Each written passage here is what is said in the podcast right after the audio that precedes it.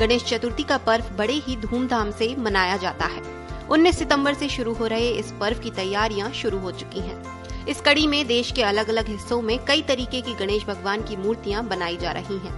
उत्तर प्रदेश के अलीगढ़ का एक परिवार भी मूर्तियाँ बनाने का काम करते हैं और वो पिछले पाँच साल से इको फ्रेंडली मूर्तियाँ बना रहे हैं उन्होंने बताया कि वे केमिकल की जगह मिट्टी, दूध और पाँच तरह के अनाज का इस्तेमाल कर मूर्तियाँ बनाते हैं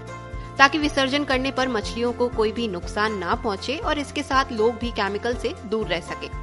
जब इन मूर्तियों का विसर्जन किया जाता है, तब मूर्तियों की मिट्टी पानी में बह जाती है और अनाज को मछलियाँ खा लेती हैं। बता दें कि इस साल गणेश महोत्सव 19 सितंबर से शुरू हो रहा है और 28 सितंबर को इसका समापन होगा